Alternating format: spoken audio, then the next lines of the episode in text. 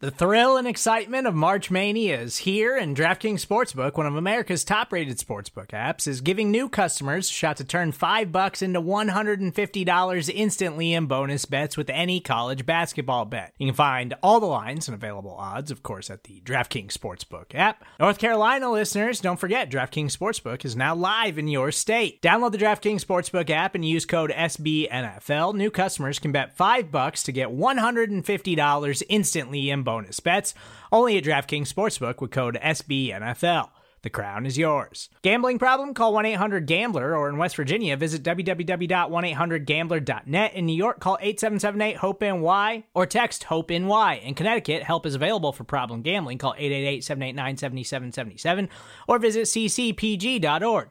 Please play responsibly on behalf of Boot Hill Casino and Resort 21 plus age varies by jurisdiction. Void in Ontario. Bonus bets expire 168 hours after issuance. See DKNG.com slash B ball for eligibility, deposit restrictions, terms, and responsible gaming resources.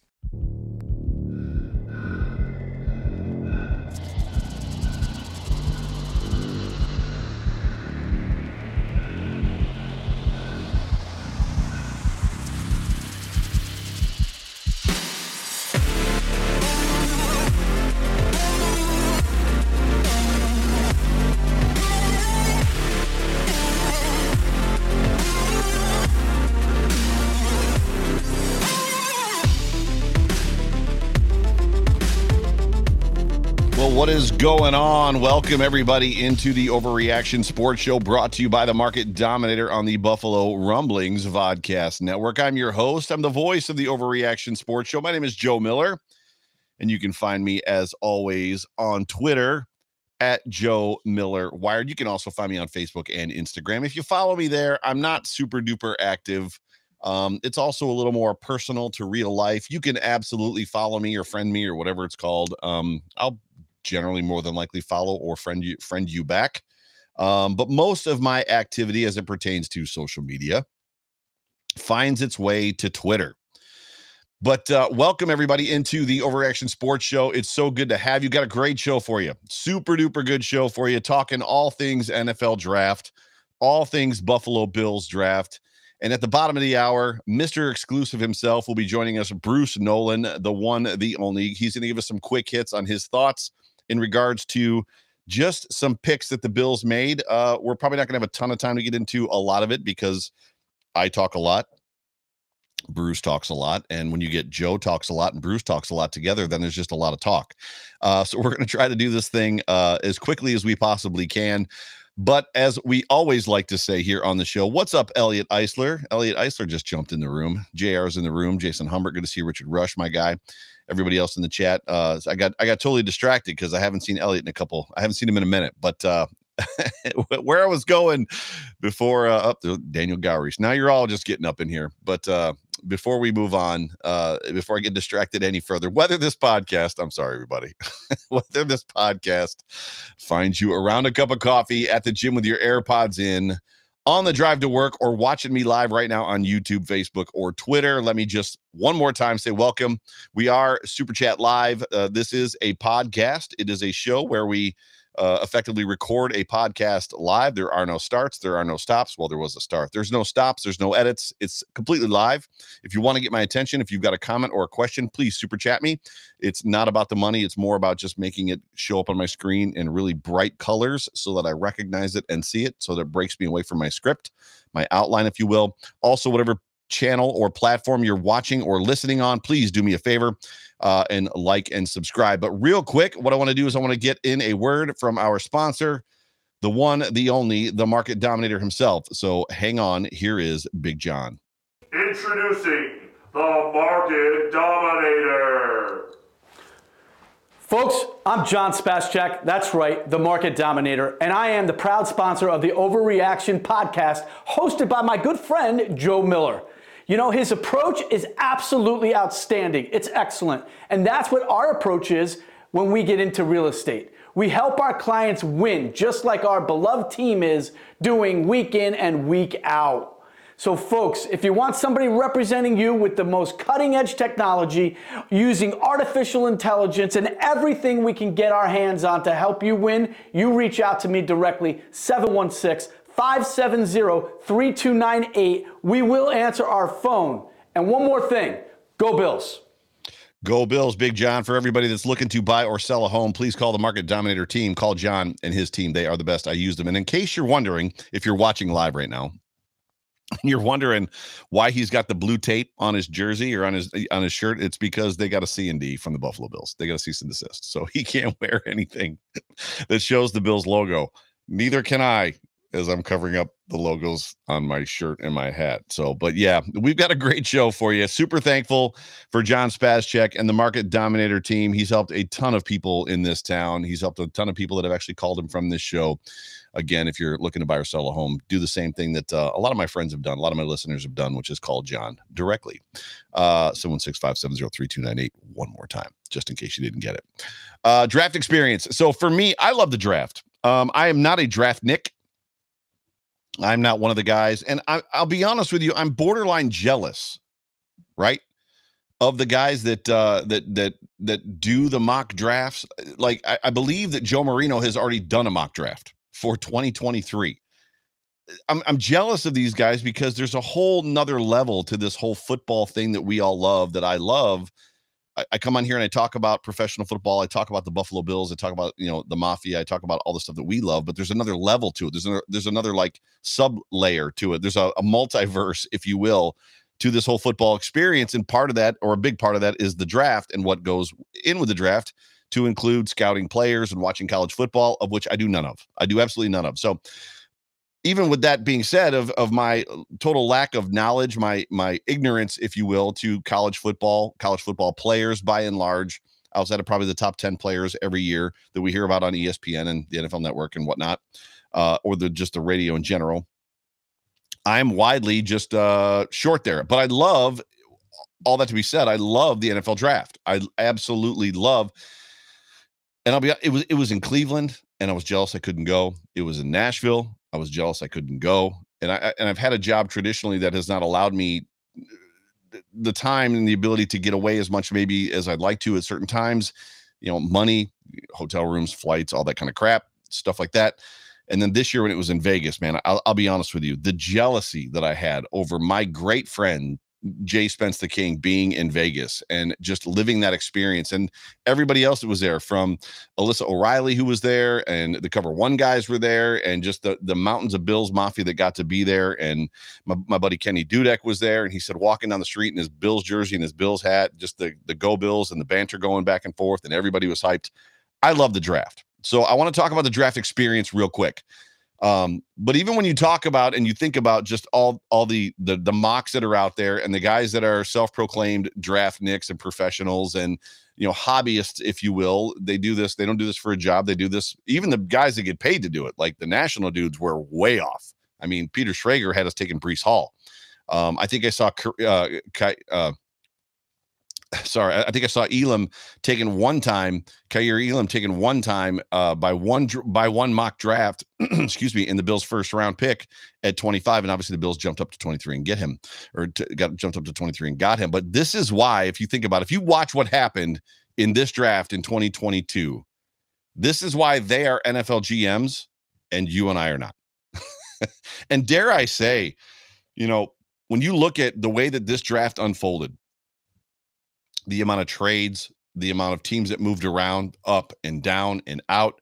Player movement is that eh, that I mean, this year was the first year that we had a, like a lot of player movement. So I'm going to trade you this wide receiver for that pick and your pick. There was just a lot of stuff that happened this year. When you think about that, the next time you're on a social media platform, whether it's Facebook and one of the many Bills Mafia groups, and people are talking about potential draft picks, or you're on Twitter talking about a mock draft, or you're in somebody's mentions talking about a mock draft, and they're kind of giving you you know, maybe a little bit of a, a hey, I know more about this than you do type of a spiel, just remind them nobody knows anything about this. It's legitimately a crapshoot. And Thursday night for round one, it was it was completely wild. Like I said, teams almost trading it well. GMs woke up Thursday morning and they chose chaos. Absolute legitimate chaos. They were like, you know what? We're just going to do whatever we want to do. AJ Brown was traded to the Eagles right after Hollywood Brown was traded to the Cardinals. I couldn't believe either of those picks or either of those trades, rather. It was unbelievable. There were 11 trades in total in round one on Thursday night. in the 2022 NFL draft. And what's interesting to me, aside from all of the trading movement, what's interesting to me, aside from all of the trade movement, stick with me, is the Patriots, the New England Patriots, overreaching for Cole Strange in the first. And what wasn't interesting to me was that they overreached. Hor- Notice I didn't say reached. I said over overreached. They overreached for Cole Strange bigly, hugely, amazingly, enormously large overreach for Cole Strange. Someone who was expected to go in the early 100s. I believe that it's on video. Sean McVay saying they had him at 104. The Patriots took him earlier than 25. But what is what's odd to me about the Cole Strange pick isn't the pick that the pick that was Cole Strange because we've seen this happen in the past. We've seen the Raiders go up and get somebody that like everybody's like, who? Who did they just take in the top five? Who did they just take in the top? We've seen this before. So it's not necessarily the pick that drives me crazy or that I found interesting or that frustrates me. And I'm going someplace with this. Stick with me. It's the absolute benefit of the doubt that Belichick gets after making a ridiculous overreach pick like that. Like if the Buffalo Bills make that pick with the 23rd pick, the Buffalo Bills have moved up or they stayed they stayed tight at 25. The Buffalo Bills with the 25th pick in the 2022 NFL draft select Cole Strange, guard, Chattanooga for the next six weeks. And the Bills have a legitimate need at interior offensive line. For the next six weeks, the Bills are the laughing stock of every single program that's on, that's on the NFL, like that or that, that covers the NFL for the next six weeks. But because it's Bill Belichick, literally seven seconds after the shock of every of him picking that player, everyone is like, well, I mean, I mean, I mean, yeah, I mean, yeah, sure, he's to be a good player. We we know we all knew, and, and we all know that Cole Strange is going to be a good player in the NFL. We we we knew we we we all recognize he's going to be a really good player. We just didn't see him going that early. Excuse me. what? Do you have a crystal ball? Because of the crapshoots, the draft, the NFL draft is the ultimate crapshoot. It's a gamble. There are no guarantees in the NFL. There's no guarantees in the NFL draft. Otherwise, guys like Alvin Kamara wouldn't go in the fourth. Stefon Diggs wouldn't go in the fifth.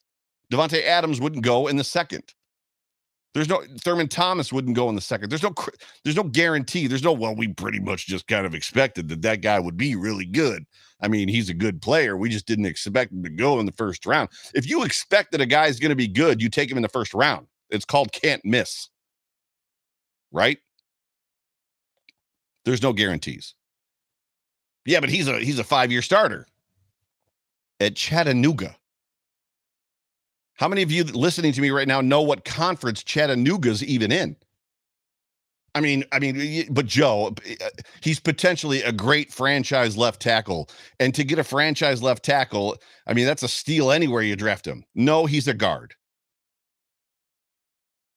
I, I to me, you could make an excuse. You could be like, well, I can see it because he's going to be potential. He has the potential potential to be a franchise left tackle. No, this dude's a guard. A guard. The benefit of doubt of the doubt. It's just it's just uh, how quickly people turned from what to well, I get it. It's Bill Belichick. The whole thing is just baffling to me. Baffling not only the pick, and this is nothing against Cole Strange.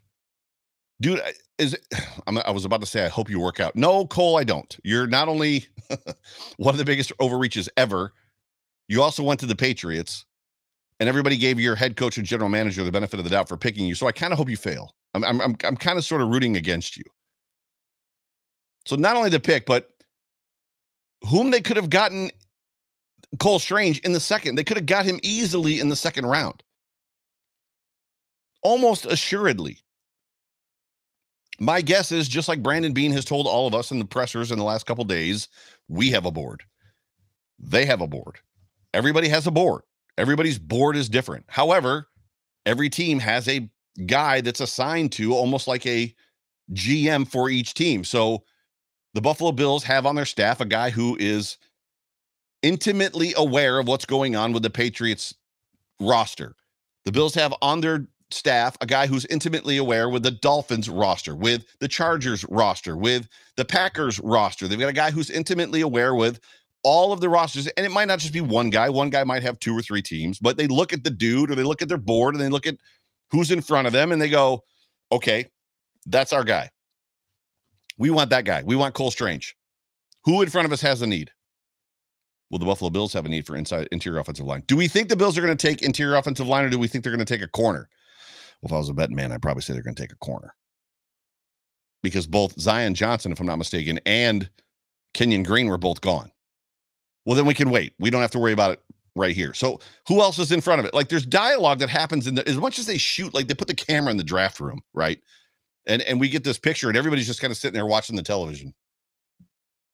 You can't see me, but for those of you in podcast land, I'm just like staring off into space. We've all seen the pictures, like everybody in the room just staring at the television. That's not what's happening when the kid, like when the cameras are off. Literally, they're having conversations. They're having dialogue. Brandon Beane talks about it. Who's on our board? Who do we have a, a first round rank on? There's no. Who do we have a second round grade on? Who do we have a third round grade on? What what do we what are our needs? What who's in front of us that might take? Will they fall? Will they not fall? Blah blah blah blah blah. They overreached horribly. And there's no other way to say it. There is no grace that should be shown to Bill Belichick and the New England Patriots. But it's amazing to me the grace that was given to him after this pick. This was the worst pick of the of the draft by a general manager who, oh, by the way, has been a horrible drafter for a decade, maybe longer. It was a ridiculous pick. Well, he's going to be good. I mean, we knew he was going to be good. We we really knew. We knew he was going to be good. We just didn't expect him to go in the first round. Well, if you knew he was going to be good, you would have expected him to go in the first round. Don't shoot the messenger. I'm just saying what everybody else should be saying. It was ridiculous. So kudos to anybody out there that's on the national beat, Mel Kiper, saying that they had the worst draft this year because they did. Thoughts on Vegas from the venue. So the the venue to me was sweet. So switching gears, rant over, tirade over. Hope that was entertaining. Multiple people announcing picks like early to me was fun. There was there I, I I'm one of the few people, maybe I don't know because everybody boos Goodman eh, or Goodell rather Roger Goodell Goodman. Listen to me. And it was funny at the one point when Roger Goodell came back out and he was like, like coaxing the crowd to boo him harder. He's like, "Come on, come on!" And they're all booing him. He's like, so I think he understands that it's a shtick. Like it's just something the crowd does. But even with my like for Roger Goodell, as a presenter, as a human. Like I like the guy for the most part. I'm not talking about his football politics. I'm not talking about the way that he runs the organization. I'm not talking about the way that he disciplines or doesn't discipline players. I'm just saying as a as a human being, I like Roger Goodell, and I'm actually proud of the fact that he's from Jamestown. He's a Western New York native. But I loved the current players coming out and making picks. That was really cool. I loved the Make a Wish kids coming out. It was a great experience to watch. Just they they won up themselves this year. They did a really good job. The dude from Minnesota, I, the former player, and I, his name escapes me, giving his entire life story to include not wanting to come to Minnesota to begin with, and then never really walking it back. He's like, "I'm just gonna let you know, I didn't want to come to Minnesota. Then we won a Super Bowl, or no, no, we went to two Super Bowls." And, and, and then carried on from there. He never was like, I didn't want to come to. It wasn't the Jim Kelly story. I didn't want to come to Buffalo. In fact, I cried when I came to Buffalo. But you know what? I cried when I retired. Buffalo's now my home, and here I am 20 years later, and I still live in Buffalo. It wasn't that. It was literally, I didn't want to go to Minnesota. Inside of his life story, we went to two Super Bowls, blah, blah, blah, blah, blah. Keep going. And then the producer, the producer or whoever the stage manager is, physically comes out on the stage and tells him, read the card. it was amazing. It was must see TV. She walks out on the stage, read the card, and he's like, "Oh, I just got told to read the card." Unbelievable. That dude's never getting invited back ever. And then Wayne Newton, of course, and and I tweeted this, and it you know it's true. If you didn't see my tweet, I apologize or shame on you for not having me in your like whatever your algorithms are for your feed. Wayne Newton comes out, and I tweeted, I guarantee you the most Googled thing right now is how old is Wayne Newton? Because I did it. and I put that out there on Twitter. And I swear I had 20 replies. Me too. Yep, I Googled it. I Googled it as well. I wanted to know. I Googled it yesterday. Somebody put, like, how old is Wayne Newton? That dude was, and he was only 80. I was surprised. I was expecting him to be like 91 or 92. It was crazy. Oh, man, I digress. Stevie Johnson announcing the Bills' third pick. Uh, that was a lot of that was a lot of fun. That was cool. Uh, then apparently taking a red eye flight back to Buffalo for his football camp. Uh, shout out to the Buffalo or to the, the the Bills Mafia Babes for being a part of that event. Uh, uh Kristen Kimmick, uh, just everybody involved with that with Stevie. That's freaking awesome. Uh, and then of course, you know, uh, the, the Kyle Brandt thing, and and I've got to show it. I've got to play it because I've got it here. So if you did not catch the Kyle Brandt thing, so more than likely there's some of you that didn't. I'm going to play it for you real quick. So Kyle Brandt setting it up announced the Buffalo Bills fourth round draft pick. Uh, he did Good Morning Football in New York and then flew after that to uh, Vegas. And then this is what he did for the Bills' fourth round pick. Good evening, Las Vegas. Good evening, my brothers and sisters on the NFL Network. And good evening, Western New York. I find it perfect that the Bills are drafting in this city of luck, of chance, because you all know and I know the only thing in this world that can stop Josh Allen is the flip of a coin. So, Mafia, mount up! And every other fan base, listen up! Chiefs fans, Raiders fans, Bengals fans, in my hands, I hold the most important pick of this entire round because this pick is the only pick who will win the Super Bowl in his rookie year with the 89th pick of the 2022 NFL Draft. The Super Bowl 57 champion Buffalo Bills select my man, Terrel Bernard, linebacker, Baylor. So yeah, that was Cal Brandt, and I had it wrong. I apologize. Everybody in the, in the chat in the comment section actually tell me Stevie did the second round pick, and uh, Kyle had the third. I apologize. So I had it in my notes wrong. So I knew that. I just put it in my notes wrong, and then literally I Ron Burg Ron Burgundy that and read the notes as they kind of went. But um, uh, for all intents and purposes, it was just it was a great it was a great it was a great production. It was a great experience. I wish I could have been there. Um, overall the venue was great uh, the only thing that confused me was the two the two sets the two stages because like all day for like a couple days they had talked up the floating stage right they talked about how you know right in front of the Bellagio in front of the fountains they had that little tiny stage and it was like a floating stage and that's where everything was going to happen and then they talked about high winds that there was potential high winds in Vegas and that they might you know figure it out or have to do something different and then they get to the event and it's under this big giant arch like dome thing which looked temporary, like a temporary thing that they had kind of put up for the weekend, and all that production stuff was there. And there's no way that they pivoted that fast. So my, uh, I'm I'm just confused about the messaging because eh, had it been in front of the Bellagio, it would have been amazing, or maybe the first round. But I don't know where, to, where they would have put all those people. If you've been to Vegas, which I have, excuse me, many times, Ve- the Bellagio fountains, that pond, it's the pond, the sidewalk, and then the strip. So I don't know where you're putting what I don't even know how many people there 50,000, 20,000, 20, 30, even if it was 10,000 people standing there. So I was a little confused about that. And maybe there's answers out there that I missed, but I absolutely love Vegas. I always have. I love old Vegas. Um, the whole entire experience was fantastic. We're about five minutes away from uh, Bruce joining us, which is awesome. So sit tight. But getting to the Buffalo Bills. So just jumping over real quick to the Bills before we bring in uh, Mr. Exclusive himself.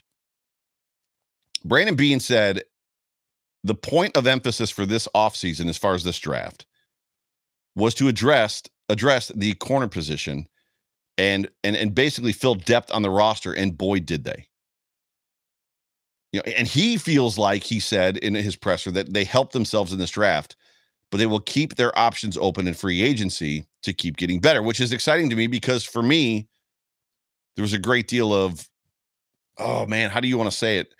the national media pundits are all over the fact that like this team has no holes. This, you know, they they they they, they filled every spot they needed to, eh, and I'm like, what about interior offensive line? Interior offensive line is still somewhat of a concern because right now you're Your backup guards are Ike Boettger, who I like, and Cody Ford. We'll see. But when you go through these picks real quick, as far as just who they took in the first round, Kaiir Elam out of Florida, first round pick number 23. They moved up two spots to get him. They gave up a four. It's funny to me because when I saw what it took to get him to, to move up to 23, a four, you're like, oh, a first and four. Like, we'll give him 25, and we'll give him our fourth. You're like, no big deal. And then you get to the fourth round and you're like, there's a lot of good players left. And I think Brandon Beane kind of felt that too. We probably shouldn't have, like, I think he said, I wish we had been able to keep our four. Obviously, they got back, but we got back into the fourth. But regardless, Kaiir Elam, six foot one, uh, six foot one and a half, actually. Uh, he ran a 4.3940, long and fast, fits the zone and press man schemes. He basically fits the Bill scheme perfectly. He's 20 years old, super young. And this is something about like the Bills and what they do when they draft people. I was I was researching this today. They draft young guys, Josh Allen young, uh, Tremaine Edmunds young, this kid young. They just draft young guys that are basically pieces of clay that they can mold. He's a talented player who should match up well with Trey once he gets back. Second round pick, number 63, James Cook out of Georgia. If you weren't excited about this draft, you should be because of this guy right here. And I've I have pointed questions I want to ask Bruce real quick about this. Bruce is coming up in about four minutes. Brandon Beane said in his post uh, draft presser that he overemphasized his, his, the the receiving abilities of James Cook, and make no mistake, he can run the football. So in his first presser, he said that you know this is a guy that can catch up the backfield, blah blah blah blah blah, and then he came back and said I overemphasized that. Like we expect this kid to run. And it's funny because there's a narrative out there right now that he does not have the size to be a three down running back, but he has the potential, in my opinion, to be bigger than Dalvin. James Cook is 5'11, one, and he was 199 at the combine. He's an inch taller than his brother, and he's 10 pounds lighter. Dalvin Cook is 5'10, uh, 209. So my guess is is 10 pounds. You put 10 pounds on that frame, it shouldn't be too much of a big deal. He runs a 4.42. He's actually faster than his brother. He translates best to a wide zone scheme, which the Bills may be moving to, which makes me a little bit concerned. He's talented with the ball on the ground and receiving. And if he gets in, into open space, look out. He's going to be hard to get a hold of. Third round pick, number 89, Terrel Bernard, uh, Terrel Bernard out of Baylor. Sorry. There's a lot of people talking about him being a mirror image of Matt Milano. He was widely considered the heart and soul of his college football team at Baylor. That was from his coach. He's a will linebacker. Like he's he's he's everything that you think of when you think about Matt Milano when the Bills drafted Matt Milano. Think of Terrel Bernard. So, uh, not that he is Matt Milano, but there's measurables and yada yada yada that make him look a lot like Matt Milano. He's great in coverage. He also shoots O line gaps well. He's almost six foot one, 224 pounds. He ran a four, uh, four, five, eight 40 time. It was a little bit of a reach. And to be honest with you, it's a little bit unknown right now what the plan is for him. As far as line, he's not going to replace Tremaine Edmunds. So if that's what you're thinking, you can forget that thought. He's not going to replace Tremaine Edmunds. He's almost backup for Matt Milano and kind of a, uh, if they need a third, he's almost like the replacement for AJ Klein where AJ was not good in coverage, this guy, this kid is. This is the pick I love. The fourth pick, number 148. The Bills moved up to get him uh, Khalil Shakir out of Boise State. This kid is a human highlight reel with incredible hands and acrobatic catches. He's got great body control. He's got great ball skills. He outworks defenders for the ball, solid route runner. Brandon Beane said he's a very smart and cerebral guy who can switch mentally uh, in game. So during the game, he can switch mentally to play different wide receiver positions. This is what I can tell you. I know this for a fact because I've talked to players about it. The Bills have one of the most complex offenses in the NFL. And the Bills brass covet wide receivers that can come in and learn all of those positions. So the slot, the X and the Y, the what the X, Y, and the Z, right? And this is a kid that can do that in their opinion. It's not something that every offense can do or every player can do. He has been a punt returner in college, although not often, primarily because he was Boise State's primary weapon. And if he gets a step on you, if he's got the ball and he gets a step on you, it's over. He's just under six feet tall, 196. We're in a 4.4340. I'm really excited about that pick. Super duper excited about that pick. But right now, what I want to do is I want to bring in the man, the myth, the legend, bringing in uh, Bruce Nolan, host of the Bruce exclusive and Food for Thought on Friday nights, right here on Buffalo Rumblings YouTube. self-proclaimed recluse, yet all-around nice guy, and the only guy who cried more tears of joy than Kenny uh, Pickens. Bruce, how are you? I'm fantastic. I am. Well, good. If I was doing better, they would lock me away and think I was crazy because it's just disco balls and dancing girls, like literally all the time. That's all it is here. So I'm Wait, you I'm all the way. you got dancing girls at home? You got dancing girls at your Literally, house? my wife is in the other room dancing right now. There was some weird trippy intro to a television show that we were watching, and she was doing the like the like the silhouette James Bond girl dance. You know how every intro to every James Bond movie has silhouettes of women dancing for no apparent Yes. reason, right? My wife was doing one of those, and Yes. uh, yeah, absolutely. Yeah, we're having a good time over here at the Nolan household. Well, I'm having a good time here at the Miller household just talking about this draft. I enjoyed the draft. I had a blast. So, what were your first reactions overall? Just your over, like your just what's not overwhelming, but your overall draft feelings towards the draft in 2022. What would you think? it was a good strong nod on my part a really good strong nod i walked away from the draft and i went hmm just a good hmm manly hmm you know i didn't make any sort of non-manly noises because i would never do that and Right, right. I felt good about it. I felt that the cornerback two position being addressed is obviously something that I've been pounding the table for for what feels like years because it actually has been years, right? Um, Elam was a tier two cornerback for me, so it Mm. wasn't like the ideal draft, but it was still good. I can imagine in my head a draft that was better, right? So it's it's Mm. impossible for me to give anything an A plus because A plus is 99 or 100 historically speaking, which means almost Right, right. entirely perfect or perfect, right? And so A plus is basically just never going to come out of my mouth when it comes to that because I can imagine a scenario where the board falls differently and I would have liked it to do that thing. But every single time I go, yeah, yeah, right. okay, yeah, I see that. And so for me, the it's almost like the draft just avoiding lots of head scratchers is good enough for me. So, for example, uh, you remember when Brian Orakpo was on the board and the Bills took Aaron Maybin, Yep. right? That was a head scratcher, right? Let's At just- 11. Let's just avoid significant head scratchers. It's almost like a win in the draft Right. is just avoiding the L.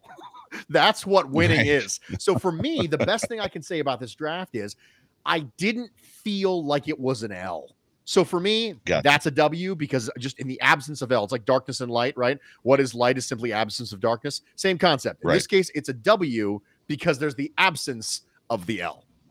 Nice. The Jets were close to an A plus. The Jets early on did really, really well. I didn't. I'm not aware at this point of how they did in rounds, you know, four, five, six, and seven. But their the top of their draft was was pretty solid as far as that goes. What did you have any thoughts on Brandon Beane's comments? Did you catch any of Brandon Beane's post game or post game post draft stuff? Was there anything that stuck out to you at all?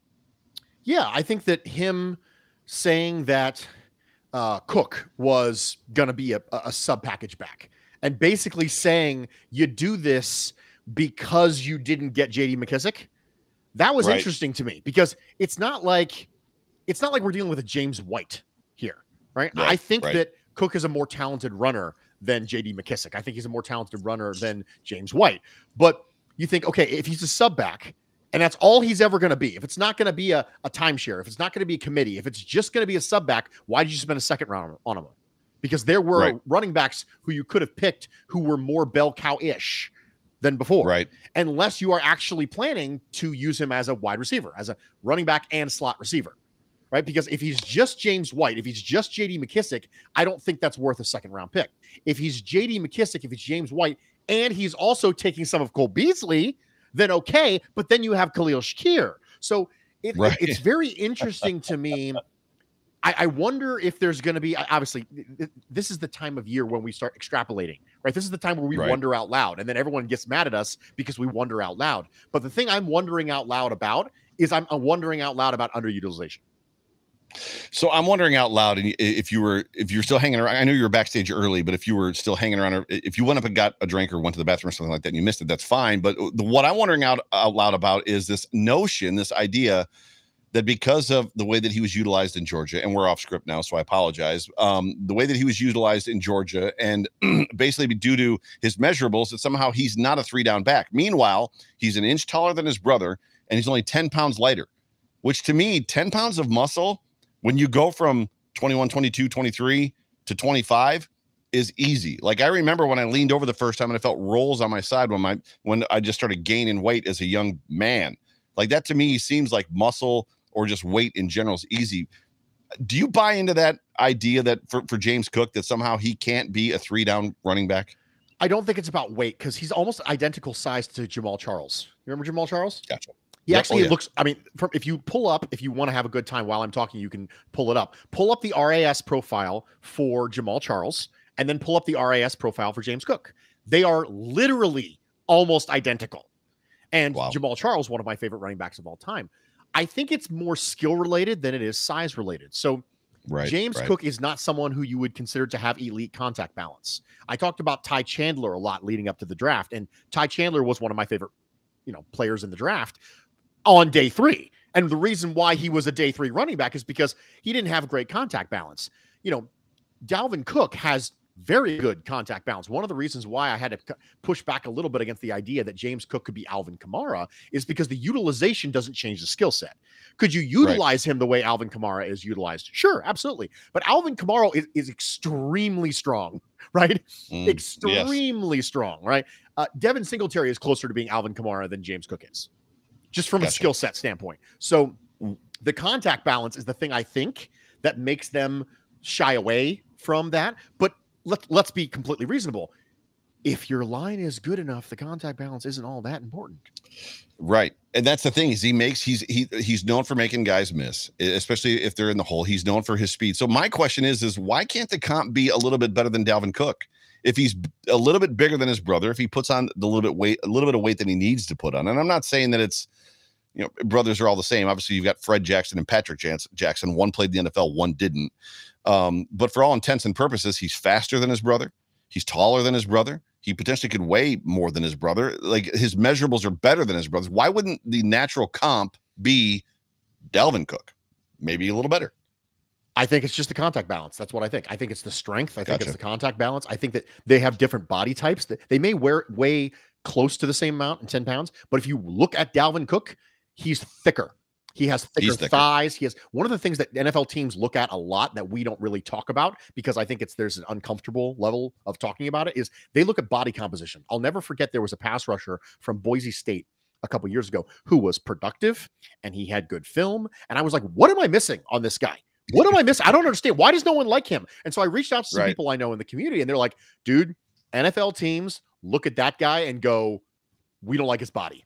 We don't like his body. Really? We don't think that he has the NFL body, and it's going to take years to try and get him there. Like year two, maybe Yeah. he starts to get there, but we don't like the way his frame is built. And I'm like, So what?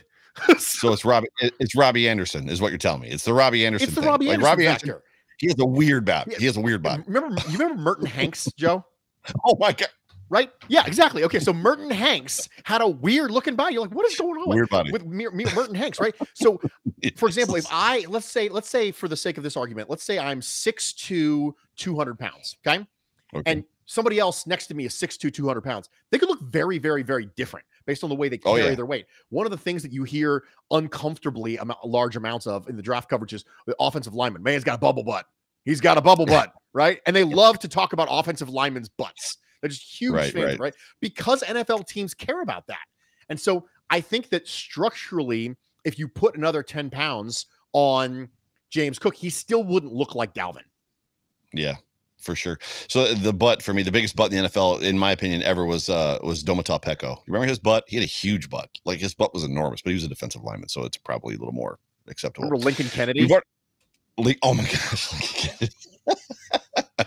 We're having a good old So time we- now. We're talking about butts on a Sunday night. man butts. Man butts.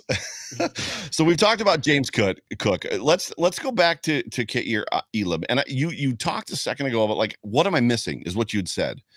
And i think that's what i want to know is like what are we missing when brandon beane says he was the last guy that was left that had a first round grade on him which at 23 may speak to the fact that there was guys taken that didn't have a first round grade cole strange Um, and he's got a he's got a first round grade on Kaiir Elam. Meanwhile, a lot of the draft nicks, like yourself and just other people, including the little bit of research that I did for last week's show, where I just wanted to give people names, and I mentioned Kaiir Elam. I, I like what was the miss between him? Do you think versus maybe the way NFL GMs see him? When you talk about Kaiir Elam, I think that one of the things that you gotta consider is that much like Derek Stingley, the best tape for Elam wasn't last year. Correct. That was not his best right. tape. So right. 2021 was probably his better tackling year, but it probably wasn't his best coverage year. Now it was because he was working through a knee injury for a lot of it, right? right? He was fighting through a knee injury. But 2020 Kaiir Elam was legit, like super good, top 10 pick level good kind of skill. And so it, it, it's easy for teams to just kind of leave out the context. I mean, Derek Stingley ended up being the number three overall pick, and he hasn't had really high level tape since 2019. So, right. in some cases, teams are willing to ignore it, and in other cases, it matters more. And it almost seems completely random as to when that happens and when it doesn't in the draft community. When do we criticize one guy and when do we not criticize the other guy? And there doesn't seem to be a rhyme or a reason because it's individual based on team. Now, mm. I I think that there are probably there's probably a really good chance that McDuffie and Elam were the last corners on Brandon Beane's board with the first round grade. And when Kansas City trades up, they get McDuffie. Beane goes, okay, there's one guy. There's one guy, and Dallas. Say so. Go ahead. Not Booth. You don't think Booth was on his list? I highly doubt Booth was on the list. You know why? Because he didn't. He didn't get taken in the first round. Medicals are bad on Booth. Medicals are right, really right, bad on Booth. Like double double double groin, I, eh, eh, eh, double hernia, neck. He oh, has, oh, yeah, he has chronic knee condition. Like th- there's there's stuff with Booth, and so I would not shock me at all if McDuffie and Elam were the last two corners on the the first round draft board for them, and McDuffie got taken, and Beane was like, I think Dallas could take a corner here. I think there's a very mm. reasonable chance Dallas could take a corner. And also, I think there's a chance someone could jump us because it's out there that we need a corner. And so, one of the right, problems right. with having telegraphed needs, one of the issues with having telegraphed needs is it allows you to get jumped.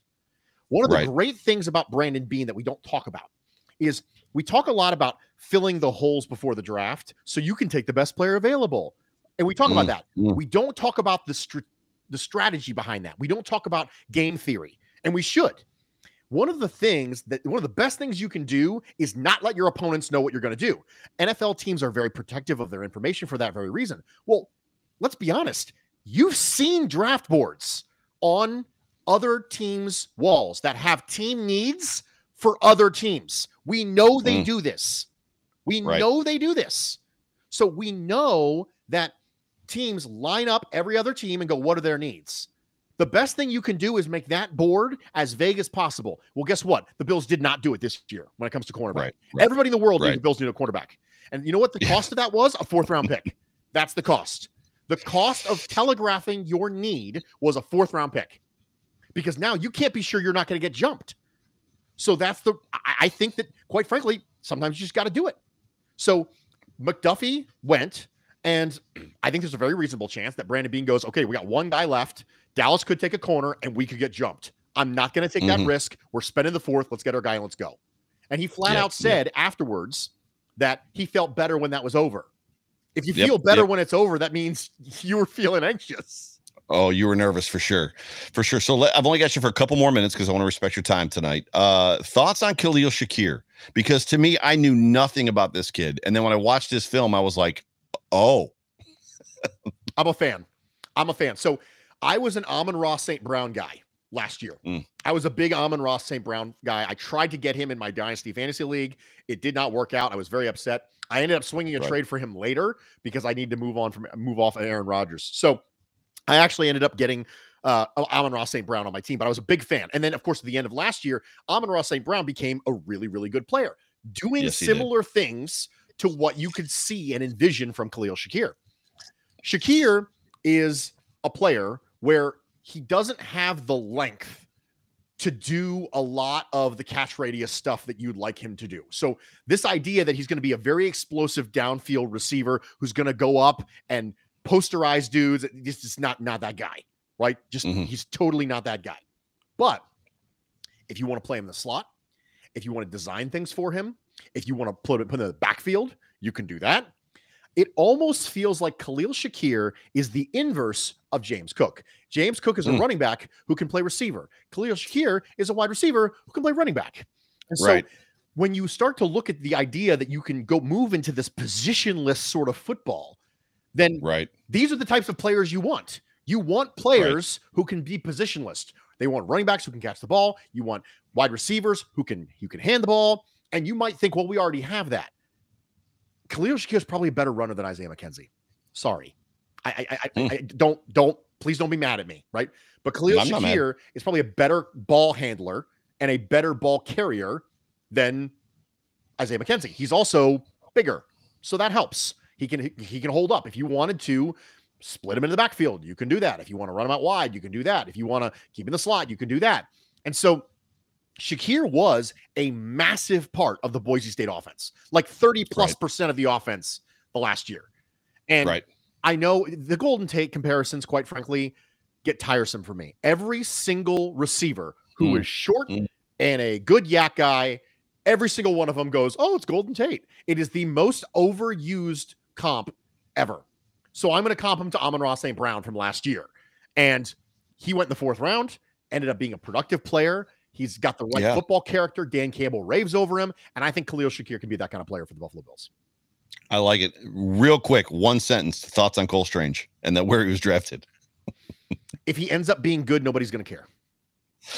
True, but for a guard projected, I don't. We can move on. Bruce, I thank you for your time. So, uh, like literally, thank you so much for coming in. Uh, you are, as you know, I just respect the work that you do, and I respect the, knowledge that you have about just this type of stuff. Real quick, even though I said it at the top when you came in, let everybody know where they can find you and uh, how they can get more of your stuff. If there, by some chance, is a reason why you would want to hear more from me, then you can do that. You- that's that's your prerogative. Hey, it's your funeral, dude. You can do whatever you want. So Right. you can find me on Twitter and Instagram at Bruce Exclusive. My show, The Bruce Exclusive, which is a podcast, not video, drops every Thursday morning on the Buffalo Rumblings Podcast Network. And my show, the Food for Thought show with uh, Nate Geary from WGR, is Fridays at 9 p.m. Eastern Time. And we talk about football and food metaphors, and it's a good time. We crack open a beer and we kick up our shoes and we have a good time. It's a nice way to relax after a relax after a good uh relax after a good week or a bad week or just a middling week. It's fine too. It, it- it's a good show. Thank you so much for being a part for for coming on and joining us tonight, Bruce. I hope you have a, a great rest of your evening and uh, enjoy this week, sir. Catch you later, dude. Later.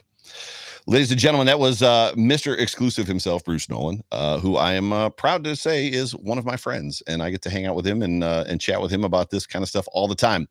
But uh, there is uh, what do I want to say? This was just this was a fantastic weekend. Any way that you look at it, any way that you slice it, it was just a wonderful. It was just it was an experience, right? You know, from from the trading and the, the players, big name players, AJ Brown moving during the draft uh to to the the players that were picked the lights of vegas in my opinion they could move the draft to vegas every year and they would it would be better than it is if it's going to be in nashville if it's going to be in cleveland or whatever indianapolis or wherever they move it to next keep that thing in vegas. Vegas is just a it's a, you know new york city used to be the city that never sleeps. We can probably give that moniker to vegas in 2022 just let it just let it run and let it roll. It just is what it is. But ladies and gentlemen you have been tuned into the overreaction sports show brought to you by the market dominator on the buffalo rumblings vodcast network. I'm your host the voice of the overreaction sports show. My name is joe miller. You can find me on twitter at joe miller wired it's so good to have you i'm really really really tremendously looking forward to uh just mini camp rookie mini camp and just seeing Kaiir elam James Cook, especially Khalil Shakir, Matt Araiza, the punt god. I'm excited to see all these guys. But uh, if uh, if you're rolling around Twitter, do me a favor, hit me up, interact with me a little bit. Otherwise, do me a favor, let somebody know about uh, this show. If you enjoy this show and you think you've got a friend that might enjoy it too, let them know about the voice and let them know about me and the overreaction show. But appreciate you guys. Love you as always. Till next week. Oh, oh, oh, oh, oh, I almost forgot. The John Fina show returns tomorrow night. 9 p.m. Eastern. So we're going to do a special draft version of the John Fina show, the Off Tackle John Fina show tomorrow, Monday, 9 p.m. Eastern Standard Time. I want to see all of you that are in the in the in the in the room now. I want to see you back next week. Appreciate you guys. Love you so much. Go Bills.